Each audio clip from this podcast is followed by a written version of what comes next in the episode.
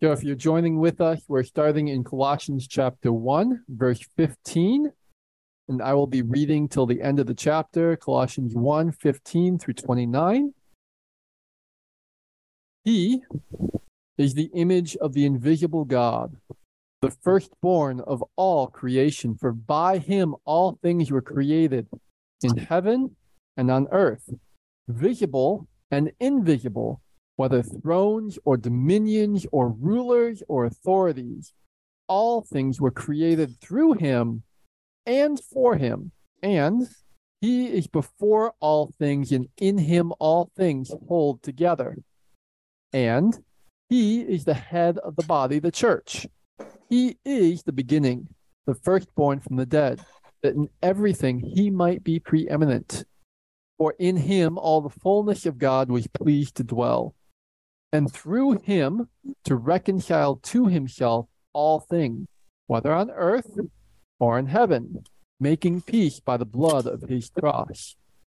And you, who once were alienated and hostile in mind, doing evil deeds, he has now reconciled in his body of flesh by his death in order pre- to present you holy and blameless and above reproach before him, if indeed you continue in the faith stable and steadfast, not shifting from the hope of the gospel that you heard, which has been proclaimed in all creation under heaven, and of which I, Paul, became a minister. Now I rejoice in my suffering for your sake, and in my flesh I am filling up what is lacking in Christ's affliction for the sake of his body. That is the church, of which I became a minister according to the stewardship from God that was given to me for you to make the word of God fully known. The mystery hidden for ages and generations, but now revealed to his saints. To them, God chose to make known how great among the Gentiles are the riches of the glory of this mystery, which is Christ in you, the hope of glory. Him we proclaim warning everyone and teaching everyone with all wisdom that we may present everyone mature in Christ. For this I toil, struggling with all his energy that he powerfully works within me. And this is the word of the Lord. Uh, so, normally, what we do is we will actually um, open up and allow people to say what they noticed just from the plain reading of the scripture.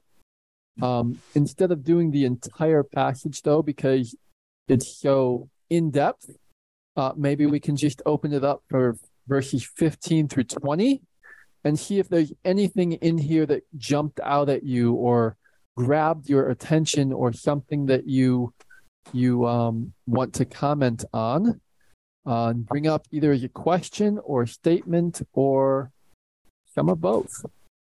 So, um, any any uh, thoughts on verses 15 through 20 to start out with? Uh, just a second. We have REA. Uh, go ahead. Um, there, as you say, this passage in general is packed. I could talk for a long time, so stop me if I get off whatever or uh, someone else needs a turn. Uh, and this is what you said through verse 20, I think, at the start. Yeah. I would identify three important things that I've been meditating on and studying for quite a long time.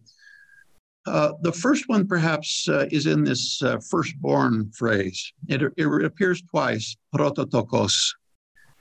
Uh, it's been debated among theologians, but it simply means firstborn. It can mean a, uh, favored one or leader or something, but it literally and simply means firstborn. And it's applied in two different uh, contexts. The first is the firstborn of creation, which creates some problems for pe- some people theologically. The second is the firstborn from the dead, which is actually preached by Paul, for example, in Anatolia. He called Christ's resurrection from the dead being the firstborn from the dead. So we can understand that. He's the first resurrected, and the, all the rest of us are waiting our turn. But the firstborn from creation is actually reflecting a teaching from book of Proverbs, which describes in the voice of the Spirit of Christ, um, wisdom is speaking. And wisdom says that I was there before all the hills and the mountains were created. Before all that happened, I was brought forth in agony, is what the Hebrew text says. And it's not just a birth description, it's describing a woman writhing in agony. And it, I interpret this to mean that the creation for God was very costly. As a precondition for creation, he had to first bring forth the Spirit of Christ and take upon himself the commitment to suffer at the hands of his creation, everything that creation was going to do to him in the continuation. So I, I would suggest that this is, and in fact, a Hebraism. It's simply a quotation uh, a, in the New Testament of uh, the voice of wisdom speaking as the Spirit of Christ. Yeah. I don't know if one counter comment or debate. There, there, are two more points I could make, but they're also a little bit uh, weighty and lengthy. So yeah, uh, maybe I should stop. Um, let's focus on this for a second. It's such a difficult passage. Again, there are so many different um, theological differences among churches. Uh, you also have um, uh, both the Mormons and Jehovah's Witnesses that have an even greater difference of uh, theological debates.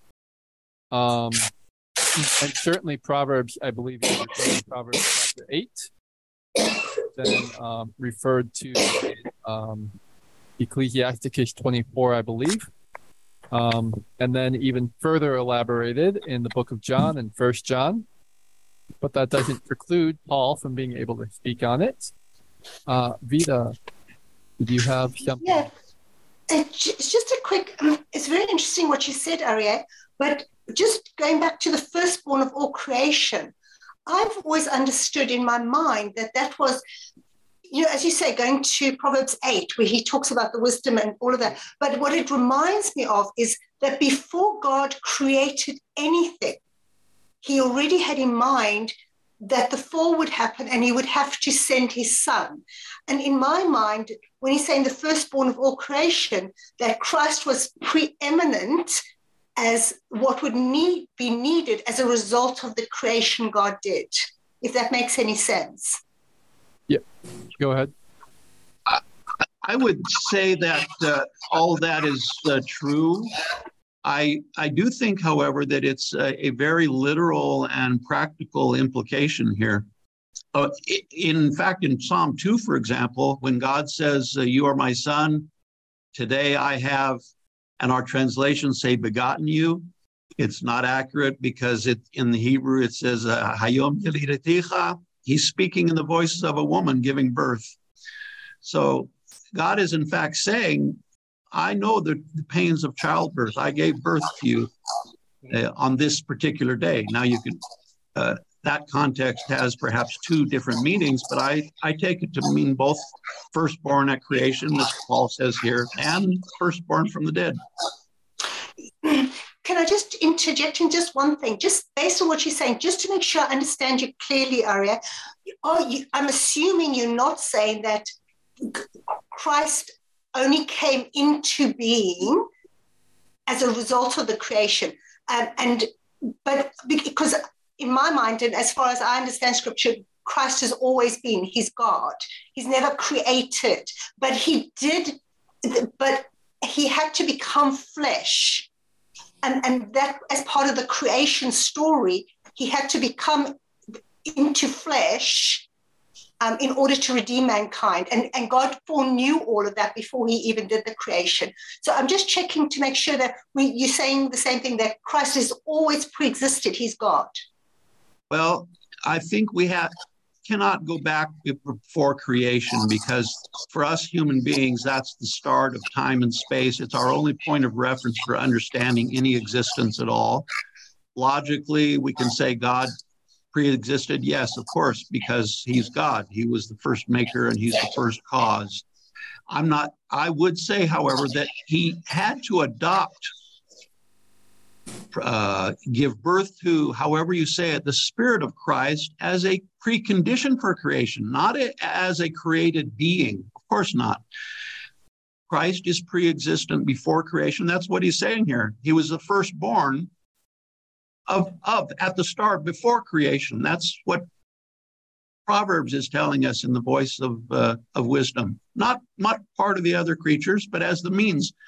I would also dwell on this business of uh, by and through Christ, because this is also can be debated. And we have it, in fact, in this very passage here. One of our translations, the first one says by Christ, and then a few verses down it says through Christ.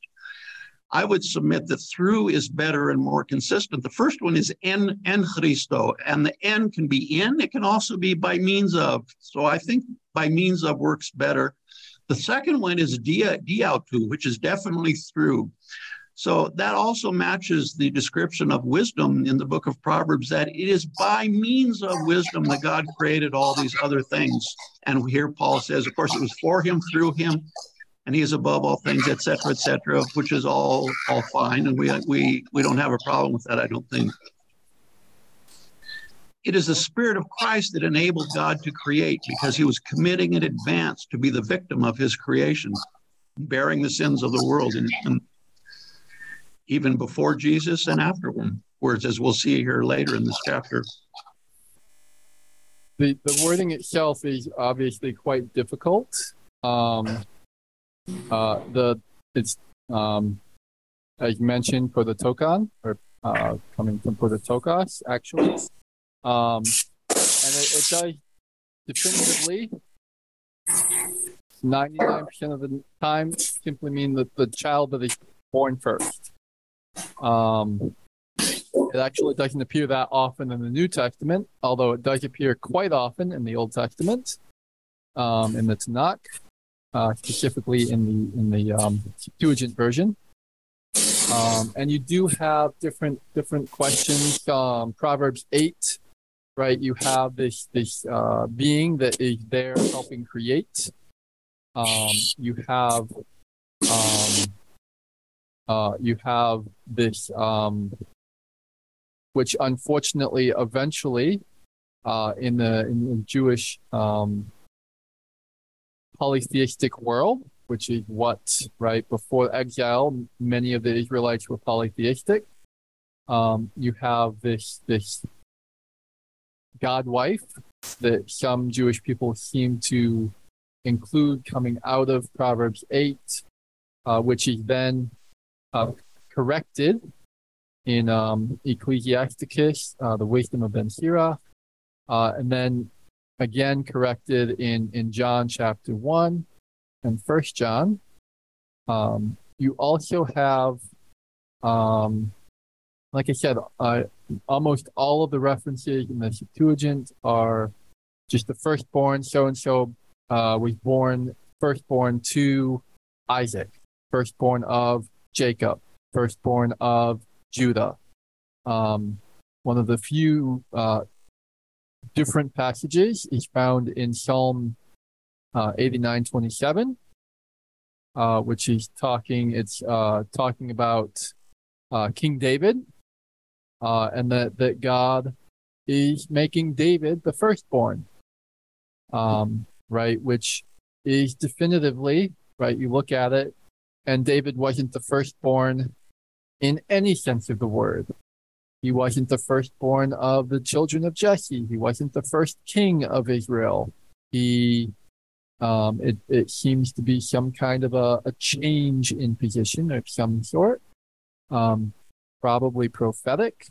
Uh, some people I know will then go ahead and take this passage and make it a uh, a messianic prophecy which it could be, although it's not obvious from the passage itself.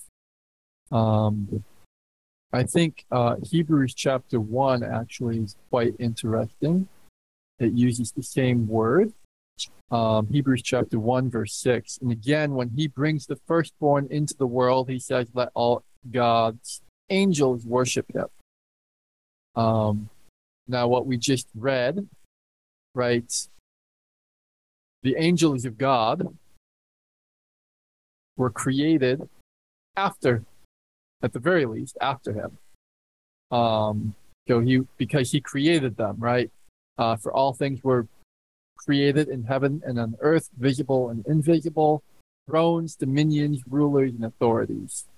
Um, they were all things created by him in heaven and earth. So the angels themselves were created by him, um, even though it talks about in, in, in Hebrews chapter 1, him being the firstborn into the world. Um, obviously, uh, the chapter 1 is all about Jesus, God's Son. And you do have this aspect of, well, he wasn't the first human either, right? That was Adam. He wasn't the firstborn human. Uh, that would have been, um, right, Abel. Um, so you do have this concept um, again and again in, in the book of Hebrews. Let all God's angels worship him. Uh, your throne, O God, is forever and ever. The scepter of uprightness is the scepter of your kingdom. Uh, some of very similar messianic type concepts. Uh, and it's not. Uh, whether you include uh, the Psalm, um, Psalm 89 as a messianic prophecy, or just talking about David, which is in itself a kind of messianic prophecy. Another question, but go ahead, uh, Rita. Sorry, it's just it's very interesting the things you've been saying, but it just made me think about also where where God the Father calls Israel his firstborn. Yeah. And so that whole concept of, of that firstborn is something quite unique, if that makes any sense. It, it's quite um, yeah, it's it's very interesting the word what you've been saying, um, John. Yeah, so Exodus 4, verse 22 talks about Israel being uh, God's son um, even my firstborn, which again, uh, there's basically only two or three different places in, in the Septuagint that that use uh, prototokos, prototokon, prototokua, whatever, all of the different variations um, as something besides your literal firstborn. Um, but that is one of them. Now, traditionally, uh, the church has gone ahead and, and said it's it means something more than just this concept of the token, like how you would normally read it firstborn. Um, this is the, the way that the church has traditionally read it. Um, looking at uh, the, the Trinity is eternal, um, everlasting, but it is something that we have to wrestle with, right? To say, okay, this is what it literally states. Um, and sometimes that means that in the end, we might not actually get to a complete consensus in any one Bible study. In fact, we won't. Uh, because you look at the churches out here, you know, there's a church to my left, uh, there's a church uh, 50 feet down the road, uh, and to the right, right, and they all believe slightly different things. Um, and sometimes it, it just means that you have to say, well, this is what I believe. And then you keep reading. And you see what else is there, what else can we gain, and how how do we look at this? Um, so verses 15 through 20 seems largely to be about uh, the Messiah, the Christ, uh, the beloved Son, of the Father. Um, and this beloved Son is doing things. So we've already mentioned, REA brought up, and, and again, you have Proverbs 8, you have John chapter 1, which is a later book, but still the Word of God, the revelation of God. First John, um, in many other places, uh, Paul brings it up in, in other uh, epistles as well. The Creator, right? He created all things. so, how is this helpful? Because what we talked about at the end of last week was that we are to walk in a way that's worthy of the Lord. We are to bear fruit. We are the saints of God, made saints by God, because God has qualified us. And then he talks about this, the Son, his beloved Son, the, the image of the invisible God, the firstborn of all creation. So, what are some things that we see in 15 through 20 that might refer back to walking worthy, being qualified to be saints? Anything that's obvious here, or perhaps slightly less obvious?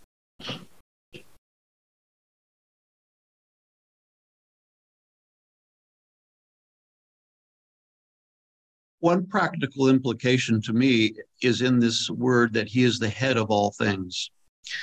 This, this, and especially head of all things to the church. And if we combine this with Paul's image in the letter to Ephesians, it's an it's bringing and stating again that there are no intermediaries between any human being and, and God except the man Jesus Christ. Direct to him through the through him to the Father. We are not dependent upon other people to hear the voice of God, although He may use them and, and undoubtedly will. But we have an, each an individual obligation to hold fast directly to the head. Yeah. So uh, Jesus is the head of the body. He's the head of the church. He's preeminent above all things. Uh, we didn't talk that much about the firstborn from the dead, um, but you know, he is the beginning. He's the firstborn from the dead. He's preeminent. He's the creator. He's the head of the body and of the church. Um, and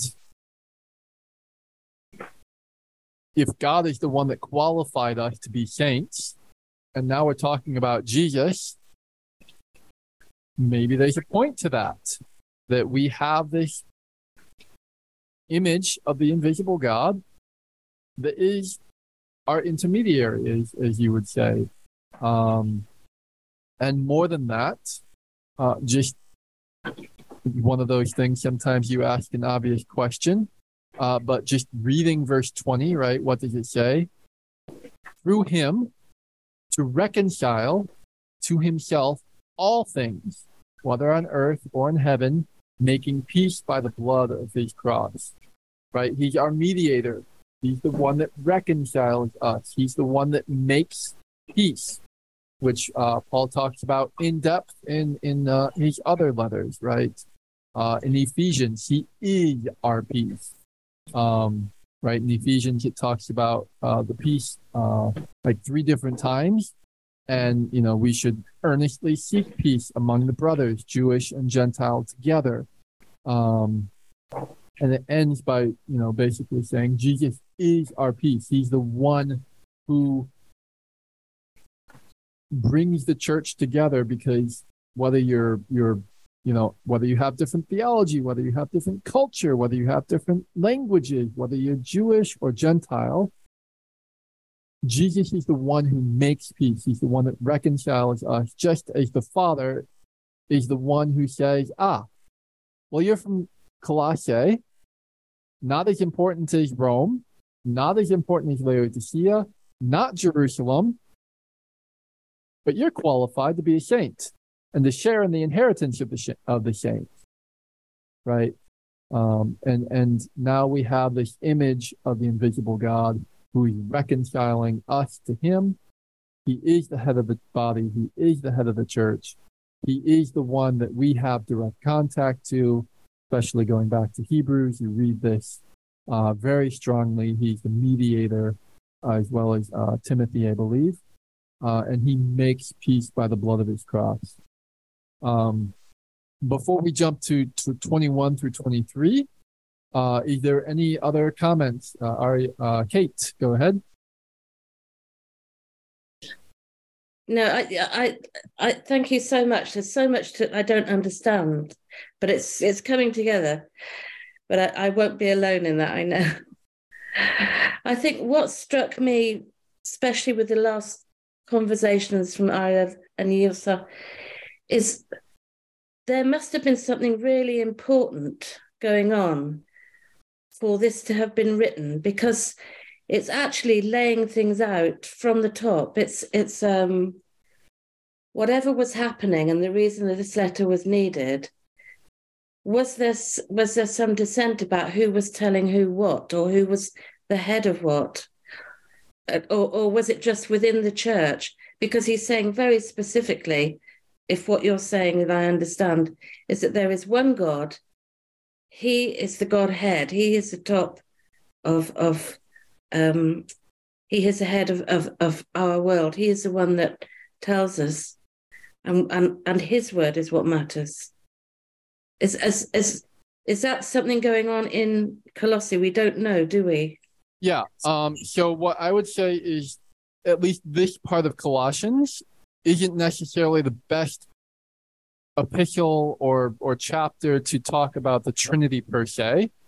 Uh, what I would say is that he's very clearly addressing a group of people who Col- Colossae actually like up until the third century BC was was an important town. So they have this in their history. Um, their history is oh we were important, but now we aren't. You also have this concept of perhaps, and again, we, we don't know. You're correct, Kate. We we absolutely don't know that much about Colossians or Colossae and the people of Colossae outside of this this particular writing. But it feels like Paul is addressing a group of people who talked to them. Epaphras, who he? No one really knows.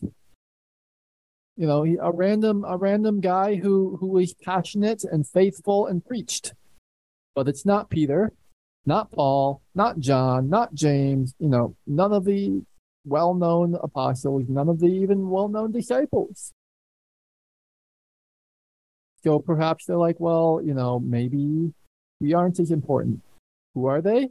Most of them probably, or many of them would have been Gentiles, or at least Jewish people who have been removed from Jerusalem and Israel for generations right? I'm, there were almost certainly uh, Jewish people within the congregation, as in all the churches in, in Asia Minor that we see. But perhaps there is this feeling that are we important? Are we are we really part of the saints? Are we in the body of believers? Are we part of the church? And Paul writes to them and says, Well, Who's the head of the church? God's Son. And God is the one who brought you into the church. He's the one who qualified you. And who's reconciling you? Jesus, God's Son, the image of the invisible God. And so, if you're from Colossae, if you're one of the Colossians, you are starting to say, you know what? I'm part of the church. I'm a saint. I'm a faithful brother. Epaphras was a faithful brother. He doesn't have to be called Paul. He doesn't have to be a famous apostle. He just had to go to the city that he lived in, right? This is his town. Um, he seems to have uh, lived in Colossae. He heard the gospel at some point. We don't even know how. And now he preached. And people heard and they follow him.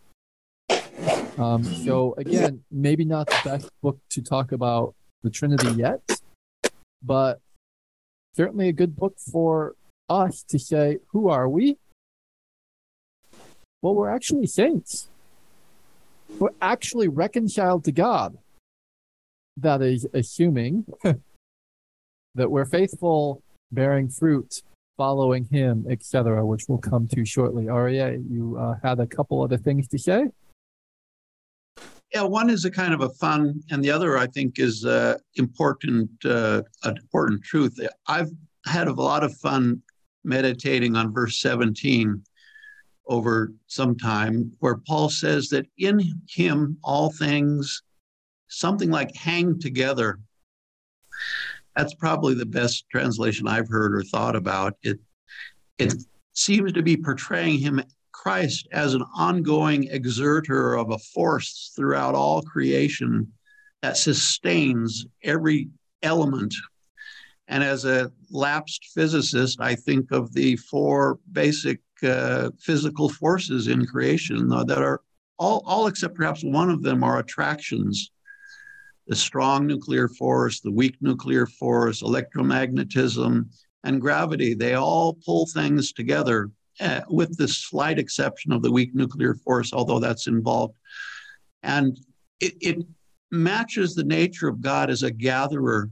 Christ says, I gather, the enemy scatters. Stick with me and it'll all stick together.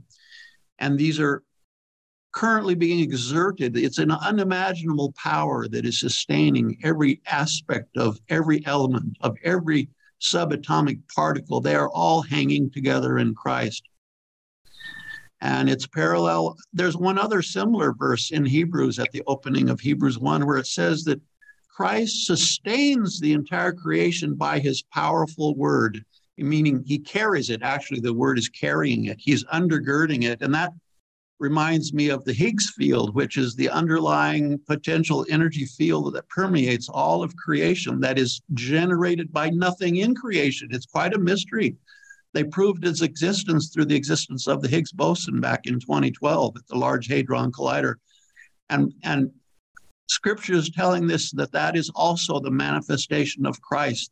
Nothing would be here. There would be no mass without that under undergirding field of potential energy being generated as scripture tells us by Christ. Yeah. Um, so again, like Paul is very clear often in um, passage after passage, letter after letter, that we are in fact new creations. Right. So if you it's it's a little bit of a jump from from epistle to epistle, but for sure Jesus is the creator.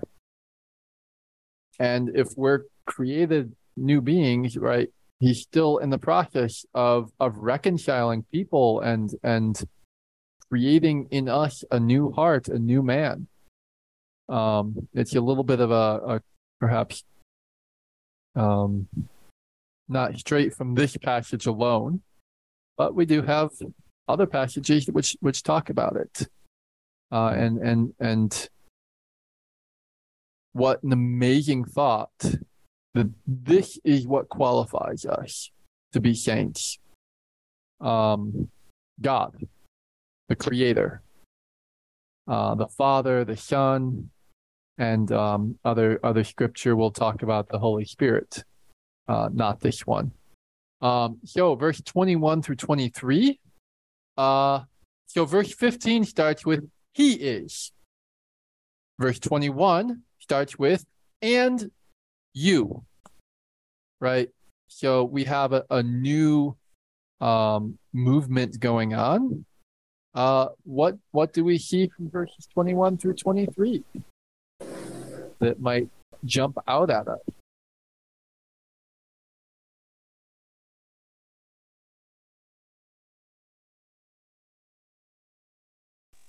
Go ahead, Vita. I think it's fascinating in verse 22.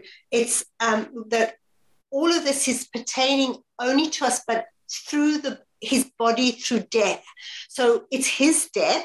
Obviously, his body is broken for us, but it's also our death because we've died with him, and we, as you said, we've risen again as these new creatures. It, it's, uh, you know, I say these words and I, I grasp it, but it's actually so beautiful that we are actually completely now new creatures in Christ Jesus. All things have passed away, we become new. And, and uh, you know, as we're just going through this and you talking, Aria is talking, the power of what God's done, the power of God, it is fascinating. It is amazing. We really don't grasp who we are and what we become in Christ.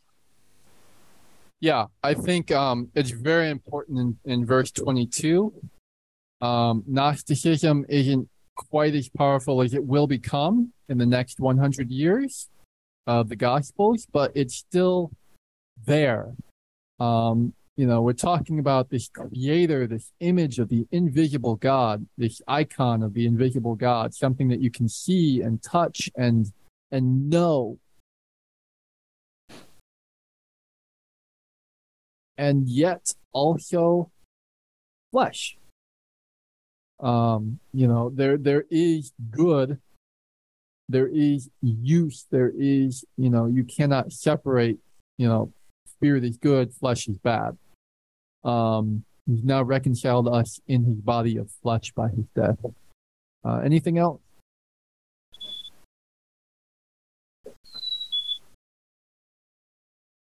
It's uh, interesting, of course, that it starts with this phrase, and you, who once were alienated and hostile in mind, doing evil deeds. These are the people that you're talking about. And you look at them, and it's perhaps no wonder that they need someone like Paul to write to them and say, verse 12, giving thanks to the Father who has qualified you to share in the inheritance of the saints in light.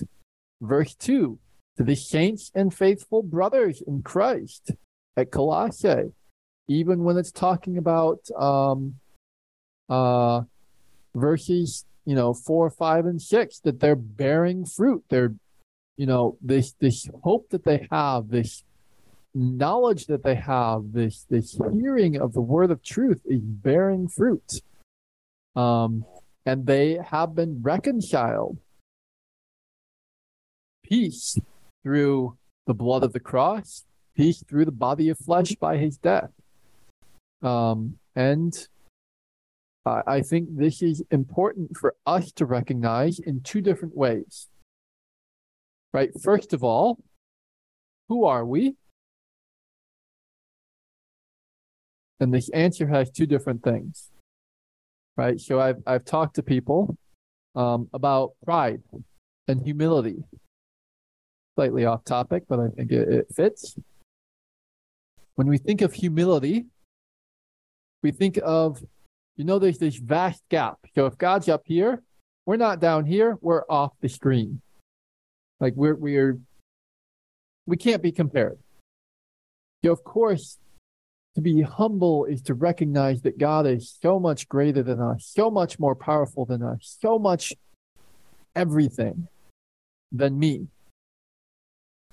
And then when you look at your neighbor, you're not saying, oh, you know, I'm better. You're looking at your neighbor and saying, well, the gap between God and me and the gap between God and them,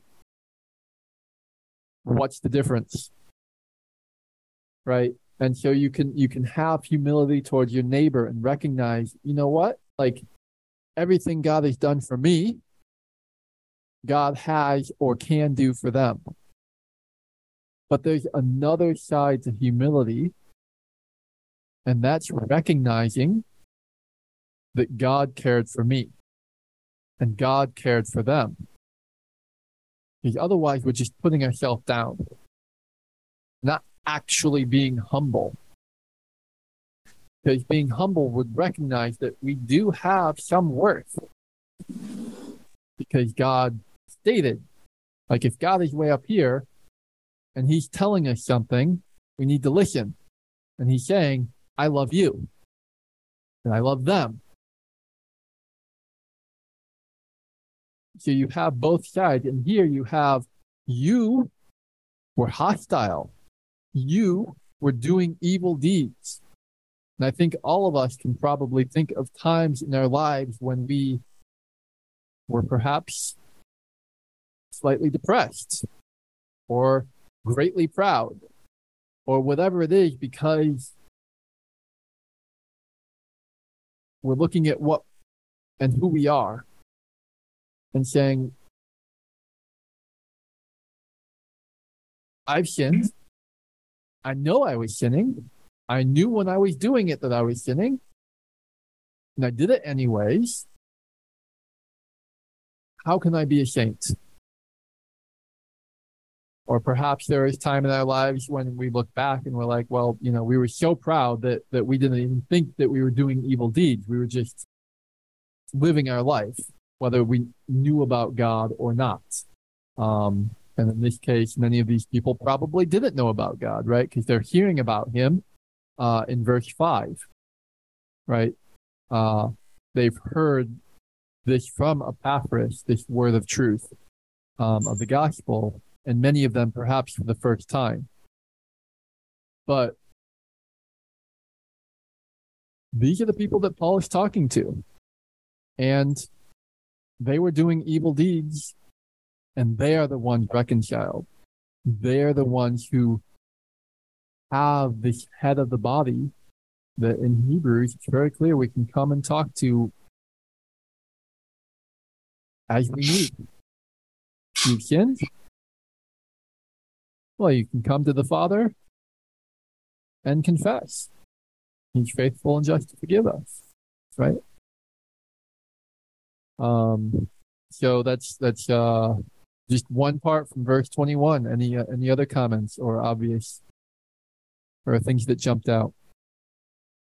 We, we should remember that according to the previous verse, that reconciliation was for everyone, all things in heaven and all things in earth, things seen and things unseen. It's only the minority who will benefit from it, but the, but the reconciliation from God's point of view was for all. Yeah, and you see that same concept in John 3:16, right? For God so loved. Right. We also need to bear in mind here and from this that reconciliation is not the same thing as salvation in Scripture. Reconciliation is a precondition of salvation, but it is not co- coterminous with it. Yeah, that actually is a good point. Although, as you mentioned earlier, they are called specifically saints and um, people who share in the inheritance of the saints. But yeah, he he reconciled all things and now he's talking to these people who have become saints. Uh, it's a really good point. Um, but why? Why is he talking to these people? What's going on?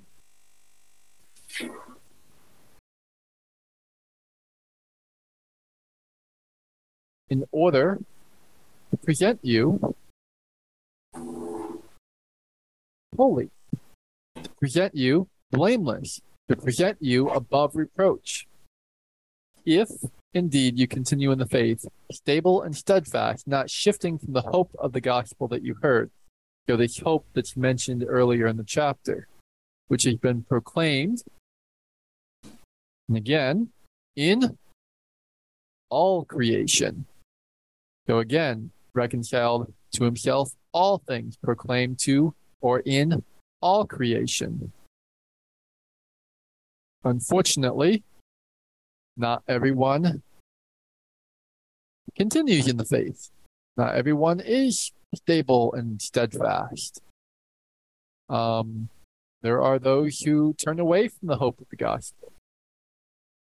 Uh, and, and they very well might not be presented holy and blameless and above reproach. Any comments on that? Do you think that there are Christians who do not really understand actually what Aria just finished saying about being reconciled and then salvation? Um, yeah, I'll give my my comments. Um, although maybe Aria can go first since he was the one that mentioned it. Yes, uh, Paul tells us, explains to us at some length in the letter to Romans, especially, that reconciliation is a product of Christ's death, and salvation is a product of his life. Having been reconciled to God through the death of his son, how much more shall we be saved by his life? So, reconciliation is a preliminary that God does primarily for his own sake to keep peace between himself and his creation and all creatures by voluntarily becoming the victim of the sins of, of the world, of everyone. He doesn't fight back. He practices what Jesus preached in order to hold open the gates of faith and salvation to all. After that, after faith comes in and starts its work, then there is the place for Christ's life to come in. He comes in via the Spirit of Christ, who is the Holy Spirit, and it is the Holy Spirit who raises, will raise us from the dead. It is the Holy Spirit who cleanses our conscience from dead works and the sins of the past. And it is the Holy Spirit, Christ's life, that gives us the overflowing uh, joy and victory to carry on from right now on and until the resurrection of the dead. Yeah, and and there is it, it might not be directly um answering your question, Damaris, but there is this concept, right, that right before the reconciliation, right before talking about how, you know, we are brought into the saints, right? You have these two paragraphs, one before and one after, that talk directly to how you live. Because if we've not just died in Messiah, we've not just risen, but we also live in in um in Christ Church uh, each week. There's a phrase: uh, "Great is the mystery of faith," and then there's a response: Messiah has died. Messiah is risen. Uh, Messiah will come again. And then you have a, a second response, which I wish I had my thing with me. I can't remember exactly what the phrase is. But um, the response is we, people of the church, have died together. We have risen together. And this is the hardest part we will live together. Right? We live together. We, we're doing things. We're acting. We're bearing fruit. We're serving. Um, and this comes out of living, right? Once we're dead, well, the glorious life we'll have. But right now we're alive. We're living. We're acting. We're serving. We need to continue in faith. We need to con- continue to be steadfast. We need to continue bearing fruit. And unfortunately, there are many people in this world who call themselves Christians. And sometimes I feel like I'm that person, calls myself a Christian.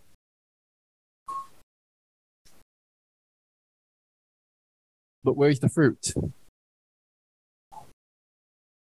And then you you start to examine your life and you can say okay you know and and paul said you should examine your life. See if there's you know see if you're in christ. See if you're in god. See if there's fruit. And and thankfully by god's grace there is. Right? But but sometimes you need to look and say okay well there's some fruit Shouldn't I have more? Shouldn't I be faithful? Like Epaphras, you know, this person that we've never heard of before. And here's a whole church because he preached the word faithfully. Um, you know, when when have we done that? Uh, it might not be a church. It might be this or that, or it might be, you know, a um, food kitchen or, you know, uh, having gone to college 20 years ago, I can say faithfully that, uh, you know, if you're good at baking pies, you know, bake some pies and bring them to the college that you're near, right? Or whatever it is that you're good at, whatever it is that you can be faithful in. Um, and too many Christians, they don't act, they don't do the things that they're supposed to do and perhaps they've been reconciled, or at least there's there's this opportunity to be reconciled.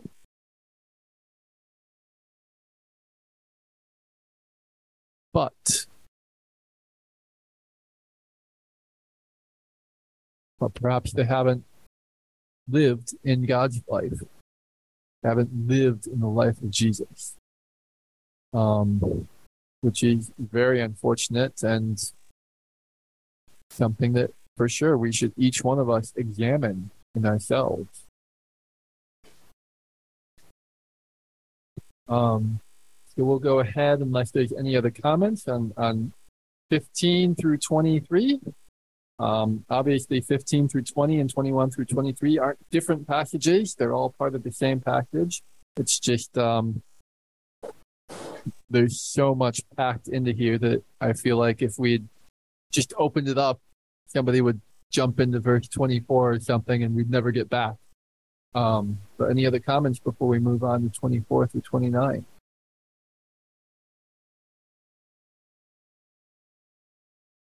Would you repeat that? I didn't understand the verses you were Yeah, quoting. yeah. Sorry. Um, I need to speak into my mic. Uh, so anything in 15 through 23, either together as a, as a whole, or even going back from verses 1 to 23 as a whole. Um, or we can jump ahead and, and start to go through 24 through 29. Um, because the whole thing, right, this is one epistle. Uh, where I'm dividing it up a little bit just because every single sentence that Paul is writing is packed. Uh, and I don't want to skip too far ahead lest we never go back. Um, if not, we'll we'll jump into uh, verse 24. And again, we do have um, we have John, can I uh, just ask? yep, it- at the end of, of verse 23, it says, Of which I, Paul, became a minister. Now, my my biblical knowledge is, is not, I mean, I'm learning, so it's not as bad as it used to be. But is minister a word that is used very often? I can't remember seeing the word. I am a minister. I mean, we call clergymen ministers now, but I have, don't remember seeing that referred to before. I thought it's perhaps something you know. You're quite knowledgeable on these things. It, it's an interesting word. We had the words using the words apostle and disciple last week. There are words being used in this letter, which which must be relevant because he's using them. Yeah. So the word is diakonos, um, of which, if you're in the Anglican Church, right, if you're a priest, you're also a deacon. If you're a bishop, you're also a priest and a deacon. Um, and in fact, while there is a uh, the the the Anglican Church believes in a position of the deacon, there is an aspect of, of course, anyone and everyone who is a saint also being a servant. Uh, but in this particular case, Paul is saying he's a deacon, which is interesting because, of course, we we have seen him talk about himself as a servant, as a bond servant, as an apostle. But now you're correct. I I don't remember Paul t- talking about himself as a deacon. Um, offhand. Uh, I could probably look it up quickly, um, but I don't remember, and I'm not seeing any right now. Ah, Ephesians, Ephesians three seven. Um, Paul talks about being made a deacon.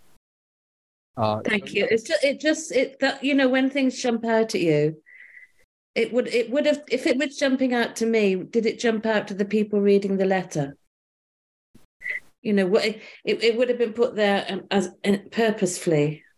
Yeah, I think To me, this is just a generic service. Uh, he's speaking, echoing the voice of Christ, who says that I am among you as one who serves. The Yeah. servant. Yeah. I- Servant.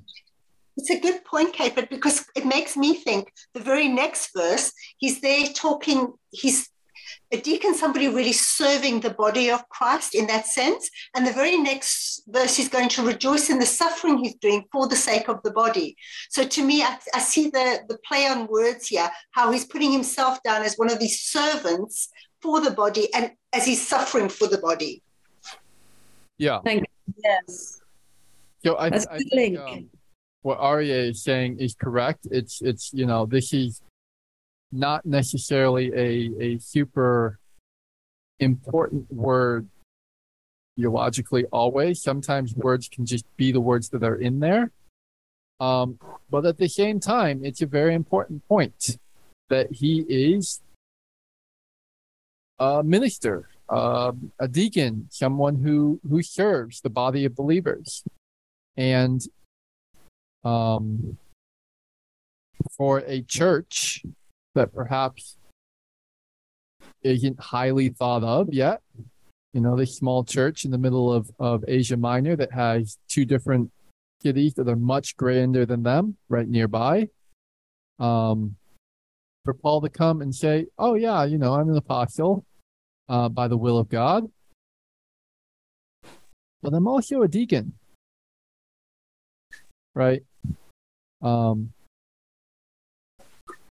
it might not be this grand thing, and it doesn't have to be a grand point. Like I, I think most of you probably know by now that both REA and I love literary terms and, and terminology and, and looking into them in, in different uh, studies and groups.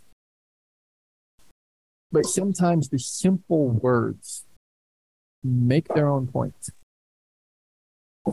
Um, and and Vita, you want to uh, elaborate on 24, or am I putting you on the spot?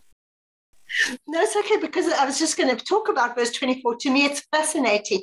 Here we're seeing Paul, he's saying he's suffering, he's just rejoicing in the fact that as being part of the body of Christ, he can take on some more of the sufferings because he's now part of Christ. Just as Christ suffered for us, he's he's happy to suffer for the body and for the rest of the brothers in order to bring more brothers in, in order to, to serve the brothers. And it's a rejoicing thing that Paul is, is as you said, ministering towards. He, this is just his, his job that he's doing. He's, he's, he's, he just he loves being able to do this for the body. It should be for everyone. Yeah, for, for everybody in the body. And notice that he's making up the things that are missing in the sufferings of Christ. The sufferings of Christ are not completed. And there's a, a hidden uh, message in the word that he uses to describe what he's doing that is never translated. It's it's antanapleroo, and it means I'm taking my turn mm. instead of Christ in filling up the what is missing in the sufferings of Christ. But it's I love what you're saying because it just makes us understand how we are part of that body of Christ. Mm. He he he died and broke his body for us, and now we get that chance, that that honor, as Paul puts it here, that honor of being part of his body to complete all the the suffering and the the pouring ourselves out and the sacrificing ourselves Lord for willing, each other. Lord willing, we can bear the suffering. Lord willing, yeah. Yeah, it's it's actually very interesting that even the phrase that he uses, um, I'm filling up what is lacking in Christ's affliction for the sake of his body. And um, there is a word that's only used here in, in um, verse 24, uh, which I can't remember exactly what it is. I just mentioned it. Um, I read it earlier today. Um, but how can there be something lacking in Christ's affliction for the sake of his body. Um, I could mention what I think it is, but Arya just turned off his uh, mute, so go ahead. We, we need to understand the relationship in the mystery of Christ that is going to be mentioned here a little further on in in the uh, epistle, the, the sufferings of Jesus of Nazareth were completed on the cross, but the sufferings of Christ were not finished. They are ongoing, and we are all invited to enter into them and take our turn in, in filling up what is still missing. Paul writes to the Philippians, he said that the, the, the, the struggle you saw in me, it's now in you. You're taking your turn. It's come to you. And uh, it didn't stop with the Philippians either. Yeah. Um, right? All of us suffer. All of us are at least called to suffer. And if we aren't suffering, um, maybe again, take a look at your life. Um, but uh, yeah, go ahead, Lisa.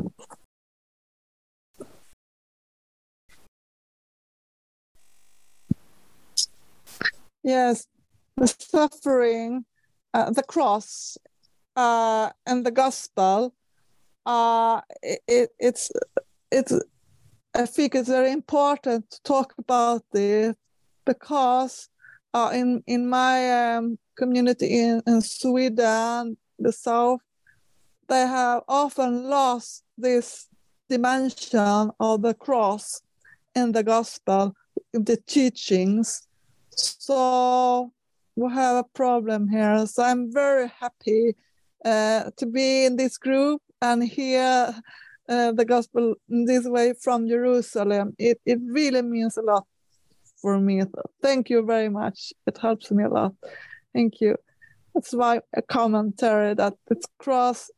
Yes, we we shouldn't. We are not allowed to lose it in the Yeah. teaching. Right. what one of the very yeah i just want to hopefully all of us can be encouraged um because opening up a a bible study like this online where you invite people and where you have people from different cultures different countries um, on the one hand it can be very scary. Because there will be differences of opinion. There will be differences of theology. But in the end, we're looking and saying to one another, let's be encouraged. Let's act out what we see in the Bible. Let's live the way that God asks us to live. And so, of course, we might sometimes be like, oh, no, somebody said something I slightly disagree with. Um, no one would ever do that at the church I go to because the church I go to, everyone agrees with me. Um, which isn't necessarily the best way to live because in the end god isn't asking us to to all say the exact same thing he's asking us to show love one to another uh, david go ahead Yeah, John, I was just I was just considering the idea of, of the idea of suffering, the idea of being born again, the idea of being without being born again, you can't see the kingdom of heaven. We're told in Acts uh, 14, 22, it says that we must we must through much tribulation enter into the kingdom of God. So uh, it seems to be one of the criteria uh, of, of, of being able to get into the kingdom. Is that possible? can you repeat that Okay, in, in, Acts, in Acts 14 22, it says the, the, the- they said that after preaching the gospel, right, they said that we must, mu- we must through much tribulation enter into the kingdom of God. It's, it seems that uh, it's, it's almost like one of the criteria, like to be born again, you can only, only to, when you're born again can you see Let's the finish one meeting. And I don't get time to go home now. Before I reach home, this meeting will be over. So I just uh, our line. Yeah. Shimshon, are you uh There's cross communication here.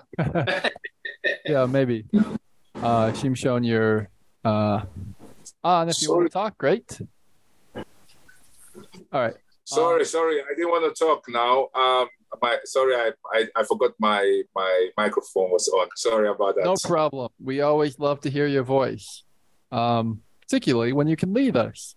Um, but the yeah, so um, I'm sure, having been here, you've heard David uh, Pelegi talk about the kingdom of heaven, right? It's it's even in this world here and now, right? We we we're living in it. We want to uh, expand the kingdom of heaven, but you know, you read stuff like um uh Peter, you read stuff like uh any any of these letters, Ephesians, whatever it might be, there is suffering in our Mm. life. Um it's I'm not entirely sure uh if we can completely say that suffering is necessary for salvation. What I No, no, no, would say is Mm. that if you follow God and the world hates God, Yeah. the world will hate you. Amen. At least, Maybe it's it, it, it's it's better to connect it to the idea that as we're growing, as we're being refined, it's kind of like being pruned. It's a painful process. So yeah. um, you, I mean, and here you're talking about Paul, and if we have our dates right, where is Paul when he's writing this? Uh, in fact, we don't even need to have the dates right because when you look at the end of the end of the official, uh, you know, we know where he is. Um, Uh, he he's not even necessarily able to write his own epistle, uh, both either because he's he's imprisoned, and or because he might be in a lot of pain, right? Um, for for various reasons. Uh, we don't know exactly what affliction he had, but um, he had a very difficult life. He was, you know, stoned. He was he had all of these different physical things that came upon him beyond even the rejection that he had from people and whether sometimes Christians, right? You can have rejection from other people who are actual Christians. Um, unfortunately, even though we're called to love one another, we're called to serve one another.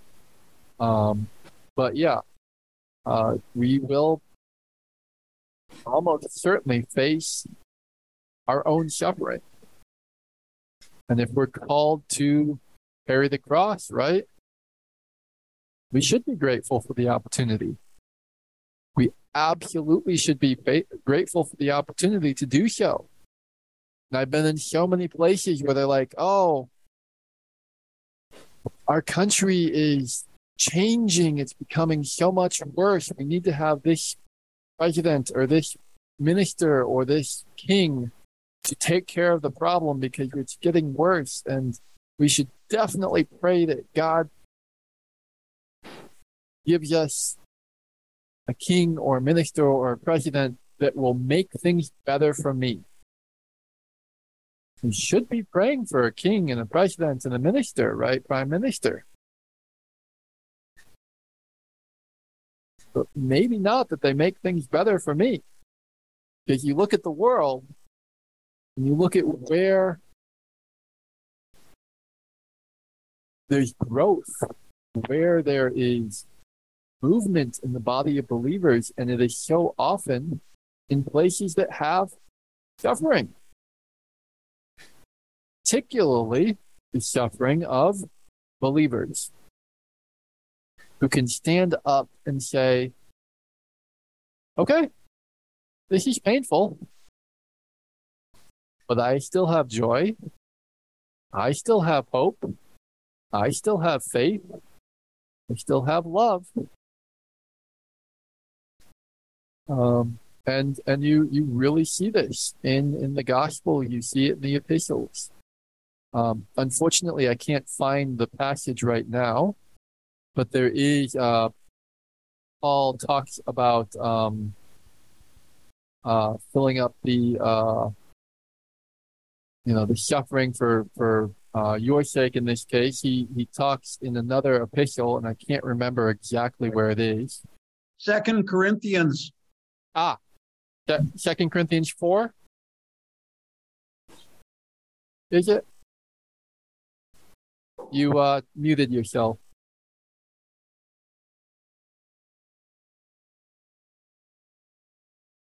I, I, yeah. Um, 310. Unmute REA. We missed what you said.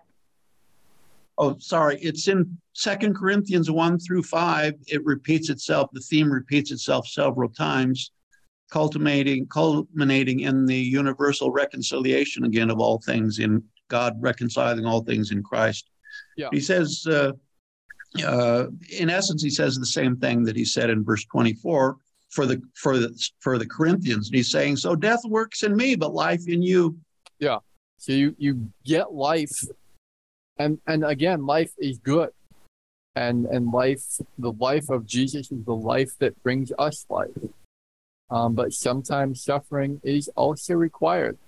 There's a um, a man who brings uh, Paul um, a gift from his church and uh, it uses the same phrase. He he filled up what was lacking in the in the church by bringing this gift to Paul, and this this man almost died in bringing it to Paul.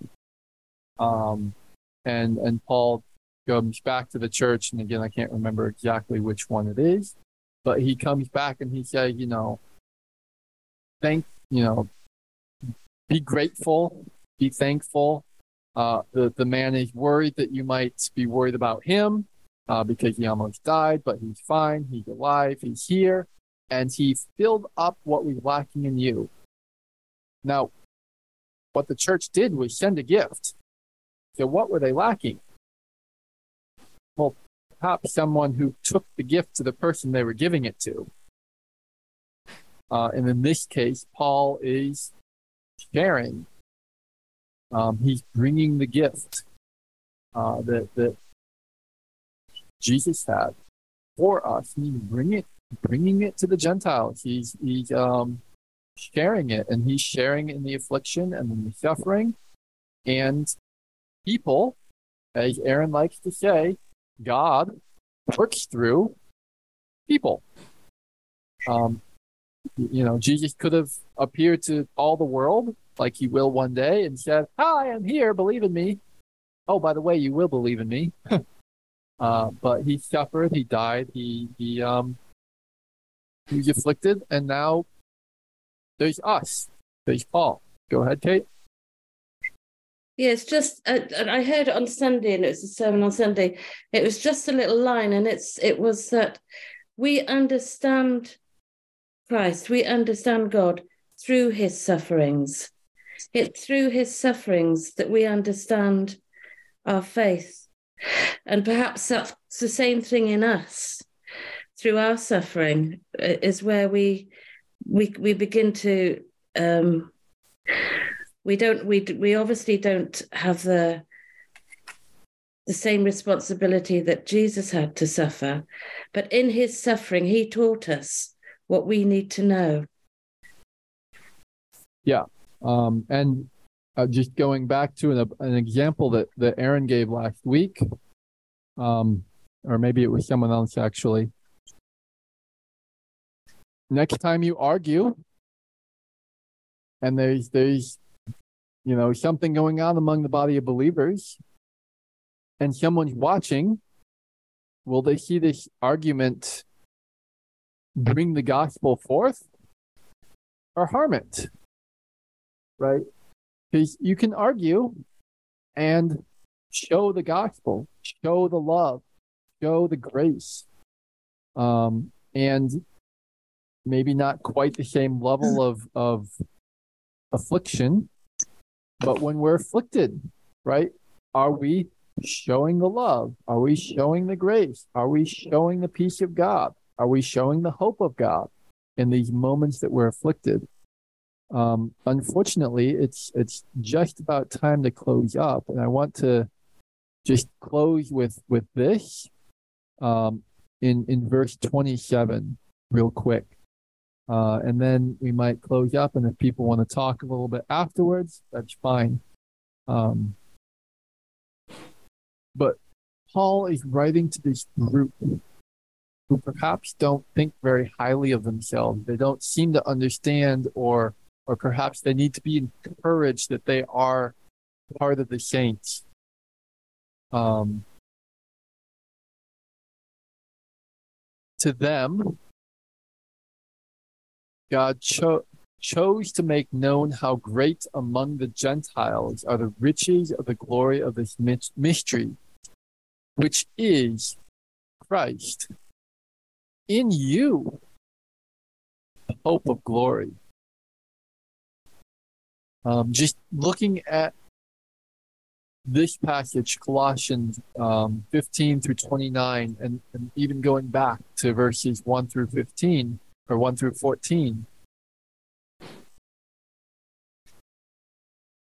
Making known how great among the Gentiles are the riches of the glory of this mystery, which is Christ in you, the hope of glory. There is a very real aspect that we need to look at ourselves and say, are we walking worthy of the Lord? Are we continuing in faith? Are we stable? Are we steadfast? Are we not shifting from the hope of the gospel? And this is part of our humility. This is part of our call. And in fact, a very large part of our call to live this life, to walk out our faith worthy of the Lord. But the other half, or maybe not quite half, um, but the other equation is that we show God uses Gentiles in Colossians. He uses not only Gentiles, but obviously Jews, right? All over the Roman world, right? Most of the letters that Paul is writing is to a group of Jewish people that have Gentile believers who have come into the church. And they together, in this case, perhaps slightly more Gentile, in other churches, perhaps slightly more Jewish, but in this case, they're showing this Gentile church that was started by a random person, Epaphras. Don't know anything about him, really. Not by a uh, an apostle, not by a disciple. These people aren't, for the most part, Jewish, probably. And they're showing greatness, the riches of his glory, the mystery that Messiah, the Jewish Messiah, can be in us. And wow, what what a great thing to know. And this should be part of our humility. Know that God cared about me. Um, so I, I, wanted to close with that. Um, again, if if we want to talk, we didn't get to all of uh, you know verse six, which has uh, mysteries are always fun and interesting. Um, and we certainly might uh, I might have Aaron or myself, whoever's teaching next week. I think Aaron hopefully Aaron, um, go over uh, verse 28 again because this is uh, important um, part of, of the whole of Colossians. But uh, just to remind ourselves, yes, of course, walk worthy of the Lord, but He reconciled us and He's chosen us. Uh, in this case, I think we're we're elaborating, right? Of course, he's talking to the people of Colossians, but I'm a Gentile. I hope that God is showing His greatness through my life. That I am walking worthy of the Lord, and, and others here are Jewish, and they are showing the greatness of God. They're being a light to the nations. They're being a light to the Gentiles. And that is also a huge encouragement. Hope, faith. We can have these things. We can have joy. So uh, thank you all for joining us. And again, I'll stay on for a little while. Um, but I think I might ask uh, Aaron to to jump in and go through a little bit of this last bit of the chapter again. Um, God bless you all, and uh, we'll see each other next week. Thank you, John. Yep. Thanks, John. Thank you, John. Thank you. Thank you, John. God bless you. Thank you. Yeah, thank you, group. when I was at the beginning, that's that's a good sign. Though it means it's made me think a lot. Thanks, John. Where is my